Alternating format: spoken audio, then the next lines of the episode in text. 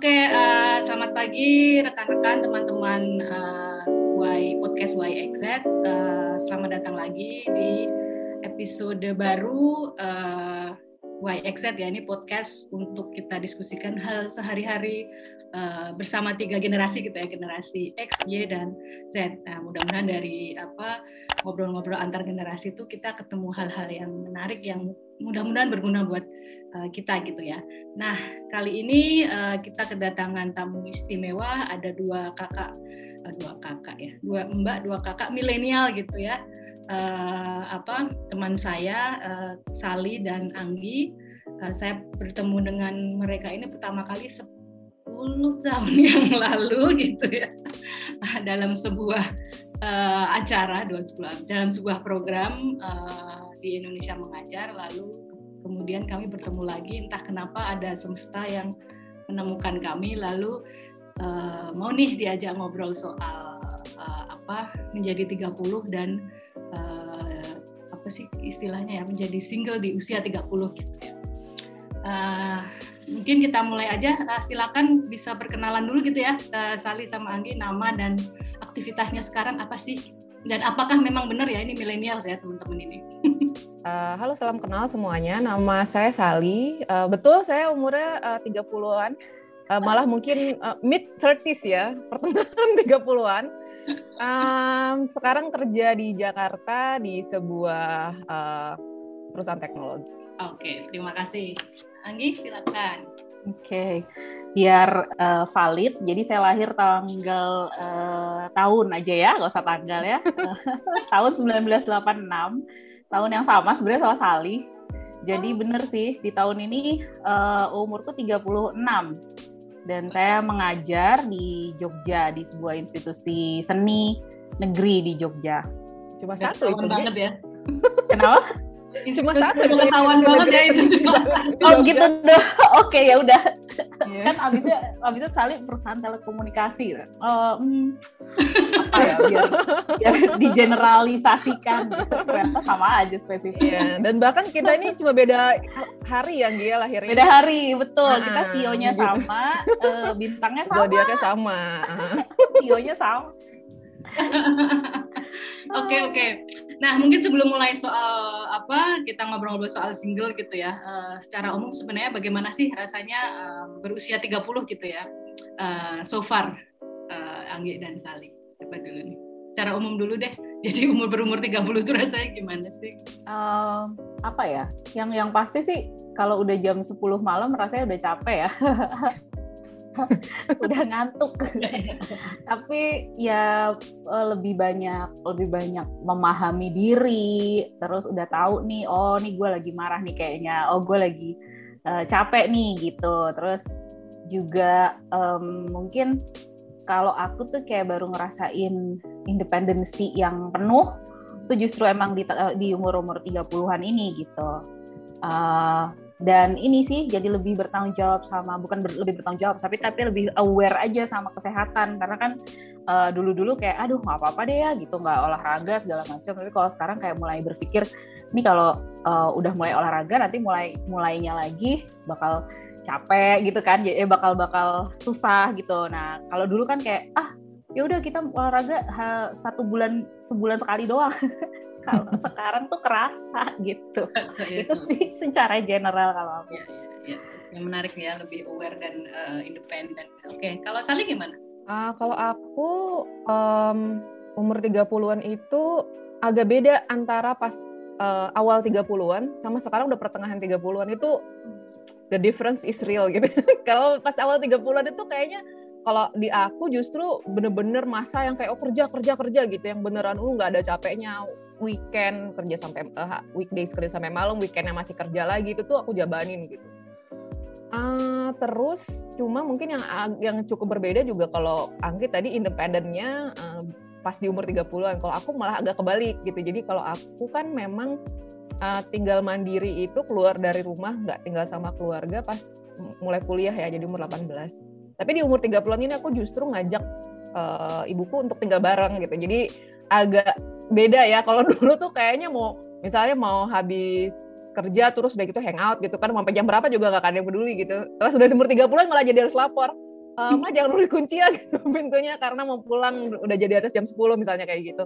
Yeah. Itu sih kalau dari uh, aku tapi bener kayak kata Anggi emang berasa di badannya itu berasa banget ya. Uh, ya kan kayak tadi kan kerja kerja kerja tipes gitu. Nah itu tuh umur 30 iya, kalau masih umur 20 kerja kerja kerja tipes. Wah, 20-an, 30-an awal tuh on fire. Gitu.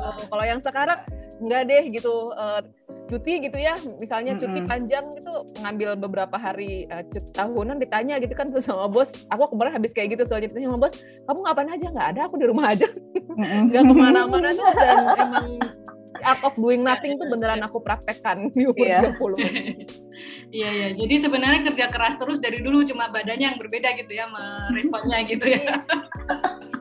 Oke. Oke sip sip. Nah kalau ketika pertama kali uh, tahu diajak ngobrol uh, mau mau diajak ngobrol di podcast ini soal menjadi mas, apa menjadi single di usia 30-an gitu, sebenarnya apa sih yang terlintas pertama kali di pikiran uh, Sali sama Anggi? Hmm, kalau aku sih mikirnya uh, kita kan biasa menstigma ya. Maksudnya masyarakat kita kan biasa punya stigma terhadap perempuan bekerja single dan uh, mungkin mungkin orang pada kepo kayak apaan sih life goalsnya? Um, ngapain sih yang dicari? Apa gitu? Gitu. Kalau aku sih pikir karena stigma-stigma itu uh, dan juga kebiasaan orang-orang di sekitar aku tapi mungkin udah ini mbak ya 30 dibuatku itu udah melewati fase itu justru. Jadi mungkin orang udah bosen nanyanya. Jadi itu kayak di akhir 20-an sampai awal 30-an hmm. ketika udah mid 30 kayak mereka udah ya udahlah gue udah ya, tahu gue jawabannya aja udah gitu. bosen kayak gitu. Jadi justru kayak udah melewati gitu, melewati fase itu. Tapi aku yakin ketika ada tema ini jadi mungkin uh, ini menarik karena biasanya yang terjadi adalah apa namanya stigma-stigma orang gitu gitu. Kok kok nggak nikah sih? Opi terlalu milihin ka, mikirin karir ya? Sekolahnya ketinggian ya? Hmm. uh, apa atau misalnya terlalu milih-milih ya? Gitu. Jadi aku membayangkan orang tuh pasti kepo dengan hal-hal yang seperti itu dan how uh, kita apa ya reconcile dengan itu gitu. Dan bagaimana perspektif kita sih sebenarnya terkait hal-hal itu. Oke. Okay, iya, okay. bener sih. Uh, kayak Anggi juga Mbak. Jadi kalau aku ngelihatnya tuh sering banget. Um, ini tuh adalah stigma yang nggak mungkin orang nggak berani ngomong langsung di depan yeah. depan muka kami. Iya, yeah, yeah. Tapi biasanya jadi gosip-gosip gitu di belakang, asumsi-asumsi yang Betul. ternyata berkembang semakin liar gitu kan. Jadinya ya udah gitu pas kemarin lihat Bania punya seri ngomongin tentang hidup di umur 30-an kan kayaknya menarik ya kalau bisa ngomongin perspektif dari kami-kami ini gitu yang mungkin ya bisa buat ya challenging the stigma tadi gitu kan atau mungkin malah bisa jadi aku denger yang uh, podcastnya Dika sama Agus kemarin gitu jadi ini termasuk juga yang kayaknya perlu diomongin aja supaya oh ya ternyata normal-normal yeah. aja kok. Iya. Iya iya oke. Kalau uh, apa namanya uh, komentar yang paling aneh gitu ya yang kalian dapatkan gitu ya soal apa tadi being single gitu ya entah entah tadi di awal atau kalau kata Anggi kan sekarang udah udah lewat gitu ya tapi waktu yang paling aneh atau yang paling menyakitkan atau paling seru gitu uh, apa ada contohnya nggak? Disangka mbak uh, diam-diam nikah dan sudah hamil. Seriously? Iya, dan itu tuh lagi kayak di sebuah acara. Jadi ceritanya aku datang ke acara nikahan salah satu temenku gitu kan. Dan itu kayak mestinya untuk bisa diundang ke sebuah nikahan itu kan kayak mestinya cukup dekat ya. Jadi mestinya dalam lingkungan pergaulan yang sama. Dan aku tuh kan emang gain significant weight ya. Oh ya dan juga yang bedanya dari umur 20 dan 30 adalah metabolisme yang melambat gitu ya. Betul, Jadi betul, lama betul. tidak berubah itu ada itu sangat of weight gitu. Tiba-tiba tuh kok mm -hmm. jadi punya tas pinggang gitu kan. Nah, jadi ceritanya aku waktu pas ke, ke nikahan itu aku tuh padahal sebenarnya kayak aku tersinggung parah sih waktu itu di situ karena dia tuh beneran nyamper kayak kamu udah hamil berapa bulan gitu. Oh my god. kayak oh my god. Emang anaknya tuh agak kurang nyaring sih, mau apa juga kan rasanya di situ pengen kayak aku tuh kalau nikah juga bakal ngasih tahu nggak sih terus kayak gitu ya nggak mungkin tiba-tiba hamil terus tanya dulu kayak gitu. Itu sih iya. aku yang kayak ternyata dan dari situ aku jadi tahu bahwa ternyata banyak yang punya asumsi-asumsi gitu. Oh kayak misalnya ya, nikahnya di Asia terus tiba-tiba udah hamil gitu ya. Kayak gitulah. Hamil tapi nggak melahirkan melahirkan ini gimana? Kalau lagi gimana gitu sebenarnya momen nikahan tuh itu true ya. Set bad true but true gitu. Jadi aku juga bingung nih kenapa sih? Makanya banyak meme-meme pernikahan pernikahan tuh gitu juga. Jadi pernah ada satu masa di mana uh, dan aku kan being around with orang tua nih baru-baru aja aku bisa independen in contrary with Sally. Uh, apa namanya? Kayak selalu hidup bersama orang tua gitu. Dan oh ya nanti cerita nanti cerita dikit lah tentang orang tua itu ya. Karena kayak uh, orang tua aku tuh pada fase di mana mungkin ini juga ekstrim ya pada fase di mana kayak don't let me dia nggak membiarkan aku hidup sendiri atau hidup mandiri kalau saya aku belum menikah.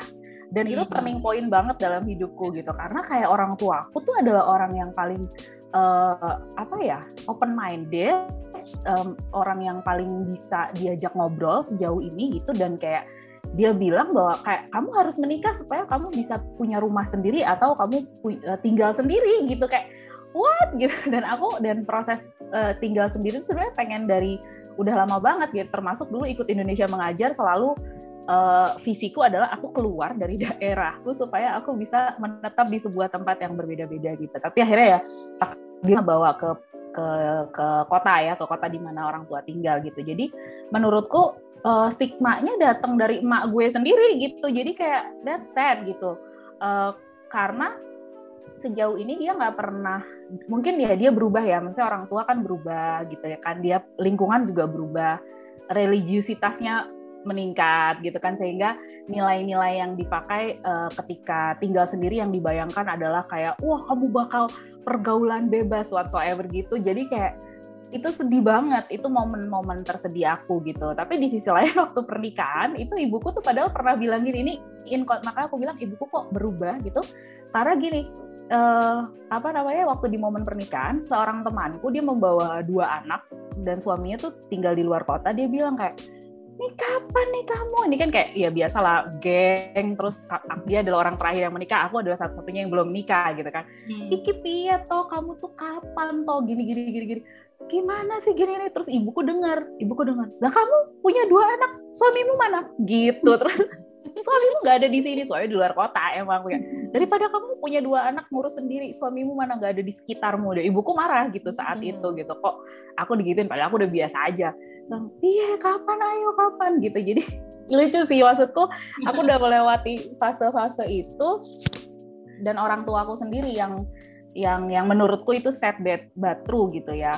Tapi ya aku pikir uh, ya gitu deh terutama orang-orang tua ya kalau kalau aku ya, ya, ya, ya. ada orang tua ada teman hmm. se ini ya sepantaran gitu gitu ya hmm. ada hmm, hmm. komentar-komentar uh, dari mereka nah uh, menyambung tadi sebelumnya dari uh, cerita Anggi soal keluarga gitu ya jadi sebenarnya uh, bisa dilawankan gitu nggak sih maksudnya single itu berarti lawannya berkeluarga gitu ya kalau di apa di obrolan saya sebelumnya dengan uh, apa uh, bapak-bapak milenial ini yang kebetulan sudah berkeluarga mm-hmm. uh, berkeluarga itu opsional. Nah sebenarnya menurut teman-teman itu gimana sih itu sesuatu yang dilawankan atau some, uh, totally different atau atau gimana? Apa pandangan teman-teman? Kayaknya kalau aku sekarang bisa nerima keduanya tuh sebagai sebuah sebagai masing-masingnya sebagai fakta yang bisa jalan berdiri sendiri-sendiri gitu ya Mbak. Mm -hmm. Jadi kan mungkin kalau aku tuh maksudnya part of the stigma juga adalah ketika orang misalnya nih kayak uh, di masyarakat yang mayoritas muslim ini tuh sering banget dengar kayak menikah itu separuh agama gitu ya. Jadi kayak kalau iya, nggak menikah itu tuh baru cuma setengah gitu agamanya gitu kan yang di, yang digenapi gitu. Tapi ya itu tentu ada ininya lagi ya. Apa ternyata yang setelah aku cari tahu lebih dalam ya itu tuh satu uh, hadisnya sebagian menyatakan itu doif gitu. Jadi itu bukan hmm. sepenuhnya sebuah kebenaran yang harus dicapai seorang muslim buat jadi muslim yang sempurna gitu kan. Dan aku hmm. memang berangkat dari keluarga yang sangat religius nih Mbak. Jadi aku tuh ya. dari kecil aku pakai kerudung dari umur 9 tahun.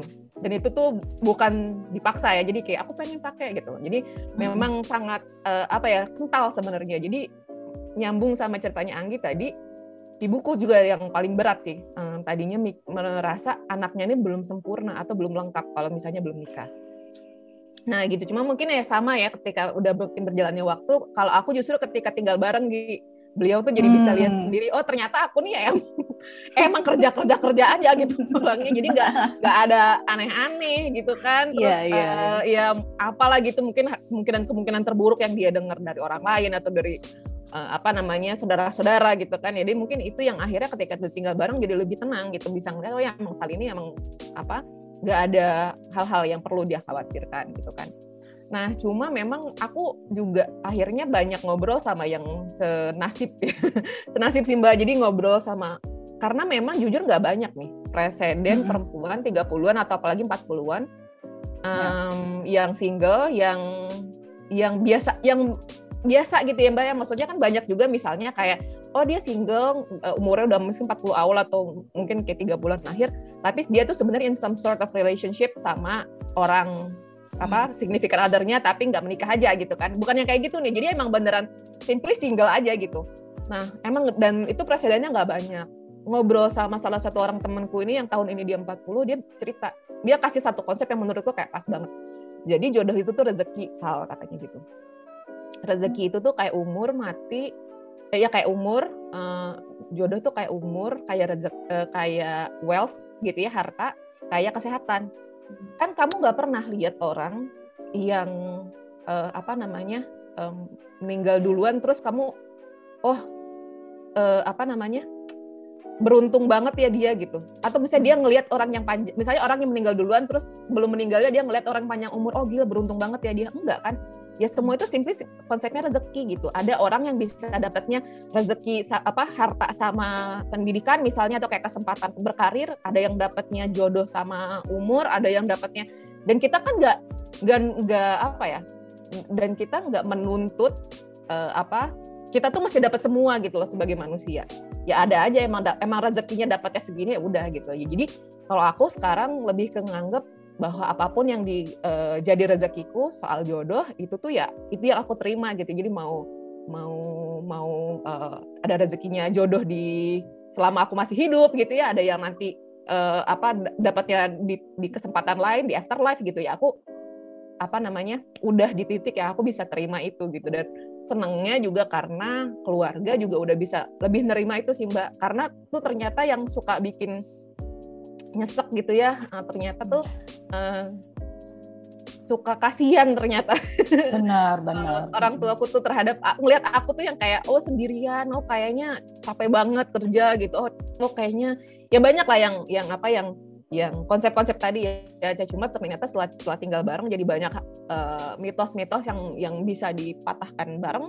Dan akhirnya juga sekarang lebih lebih operate lah kalau aku ngerasanya ya menjalani hidup. Gitu. Anggi gimana? Iya, um, kalau aku ngelihatnya ini tuh sesuatu yang kayak menjalani hidup. Di mana kayak kita kan ngejalanin hidup jalannya bisa macam-macam ya sama aja kayak mau kuliah di Ivy League atau kuliah di kampus negeri di Indonesia gitu loh. Jadi kayak uh, mungkin mirip sama Shali cuma bedanya ini perjalanan yang berbeda aja di, diambil sama setiap jadi gini aku tuh percaya bahwa setiap orang itu punya perannya masing-masing uh, peran dan timing gitu.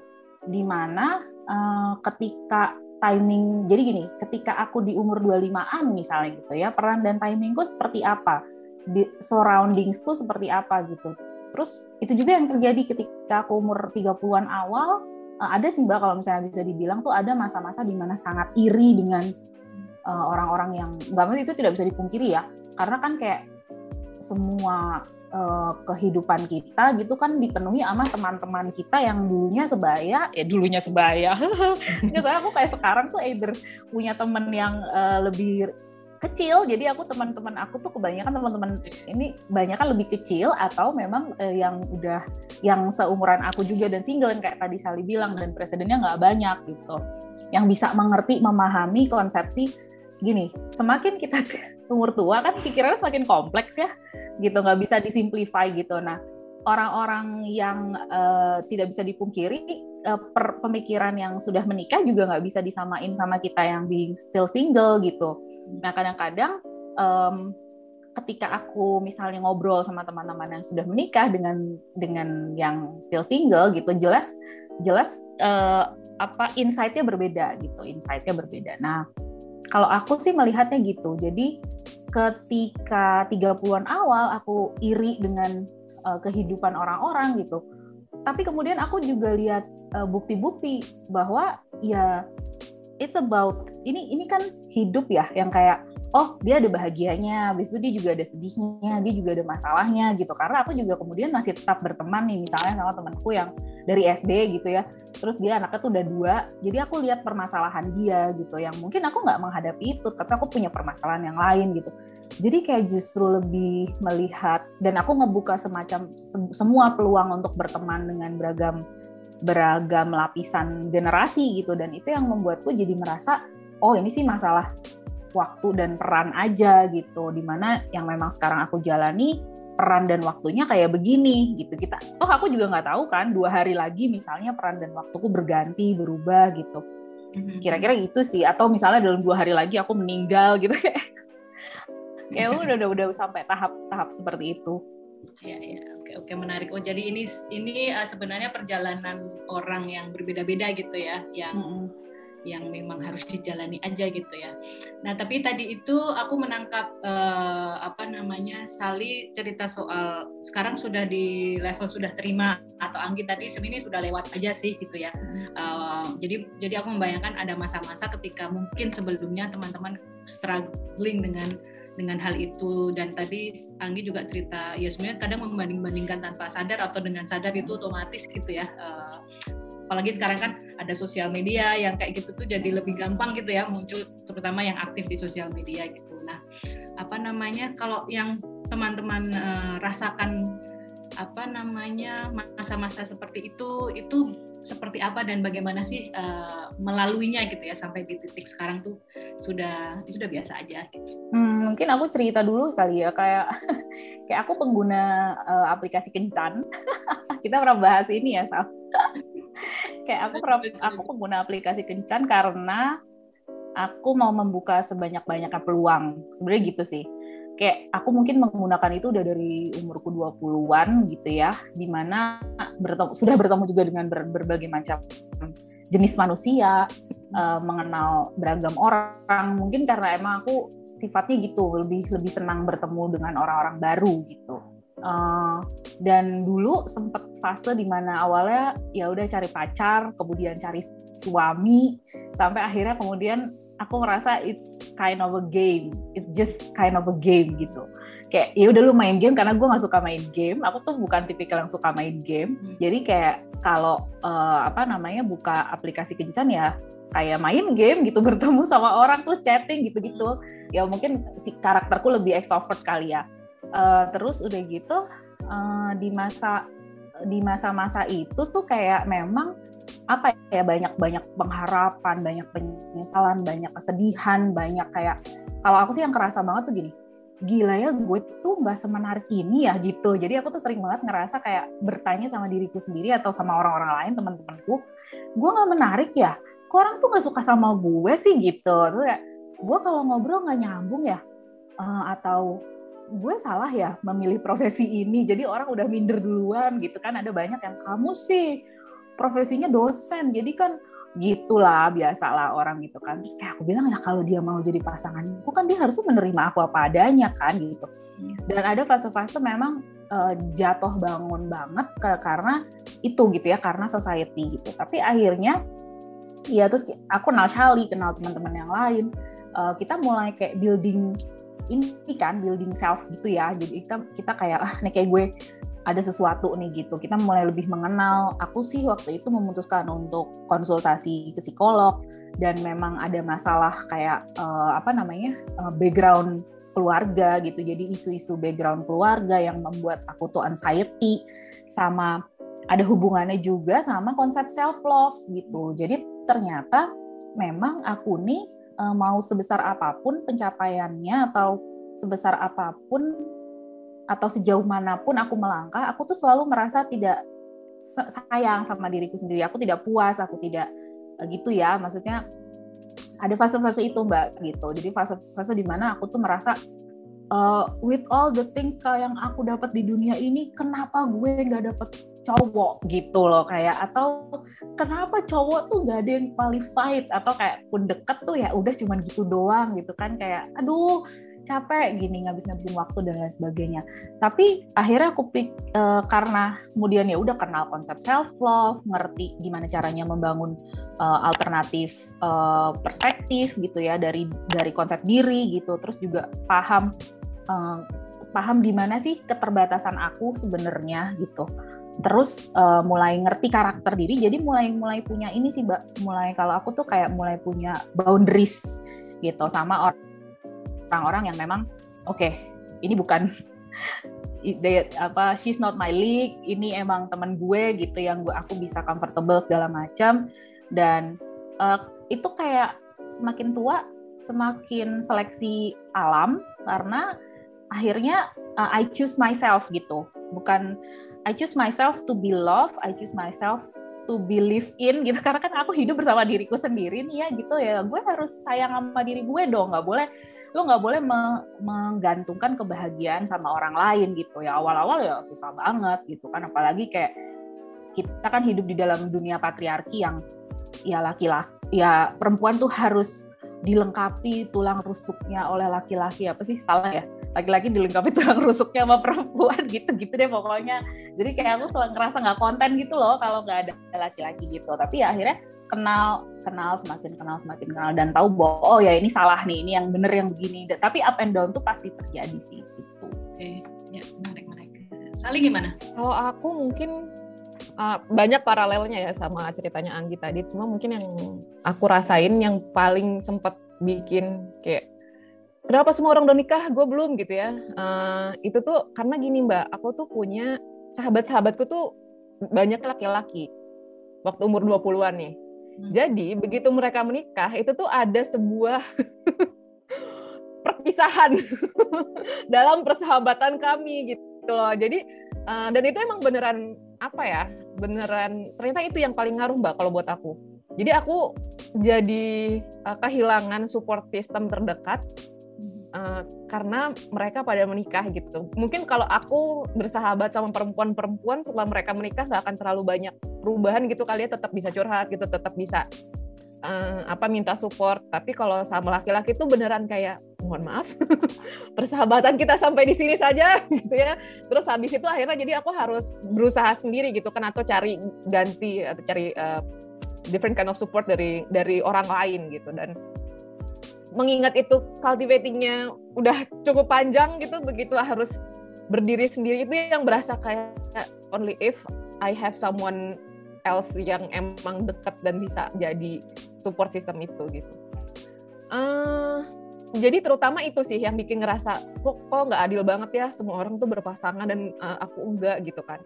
Uh, tapi itu juga balik lagi ke mungkin karena aku tuh punya cukup banyak distraction mbak uh, apa namanya sepanjang kehidupan ini uh, dari apa namanya pas kerja gitu kan uh, ekskul terus udah gitu juga uh, sekolah gitu. Jadinya sebenarnya tadinya nggak nggak terlalu mengganggu gitu. Selalu ada hal seru lain yang bisa uh, bikin aku teralihkan. Sampai kemudian semuanya yang di support system aku itu tuh beneran udah pada gak available lagi buat aku. Nah, uh, itu juga mungkin akhirnya titik di umur 30-an lah aku kenal psikolog sama kayak Anggi. Jadi aku pertama kali pernah depresi yang clinically diagnose ya, bukan self diagnose aku depresi gitu enggak. Jadi emang udah di apa masuk ke early onset um, major depression kenal psikolog buat pertama kali dan akhirnya jadi kayak kalau aku bilangnya kayak mengupas bawang gitu jadi selapis-selapis ketahuan bahwa ada isu yang lebih besar di, di, di, di dalamnya gitu jadi dari latar belakang keluarga gitu ya mirip kayak Anggi uh, terus juga tadi kayak konsep diri uh, terus juga soal uh, apa trauma masa kecil. Itu yang jadinya tuh aku sendiri tuh bersyukur sih kenapa aku masih single ya. Karena itu tuh ngasih waktu buat aku uh, inward looking yang sangat eksklusif ya. Karena beneran kayaknya kalau aku udah punya tanggung jawab atas manusia lain dalam hidupku aku kayak nggak akan sempet deh gitu buat uh, ke sana ya uh, uh, buat bisa ya kayak Anggi kan ketemu psikolog secara rutin, ketemu punya apa uh, sempat buat coaching, terus ya beneran kayak punya waktu-waktu perharinya buat refleksi, buat uh, apa namanya, buat nanya sama diri ini tuh kenapa sih kayak gini. Uh, itu sih kalau yang uh, aku uh, rasa ya Mbak ya. Jadi mungkin ketika tadi muncul perasaan-perasaan kenapa gue enggak, kemudian jadi ketemu sama journey-nya dan bisa ngejawab itu makanya akhirnya tadi udah bisa ke ngejawab oh ya emang itu tuh apa kalau kayak tadi kata Anggit setuju, setuju juga aku kayak semua ini situasi yang bisa berubah sama ya emang emang jalan orang ya beda-beda rezeki orang beda-beda jadi bisa sampai ke konten yang sekarang ya karena perjalanan tadi gitu.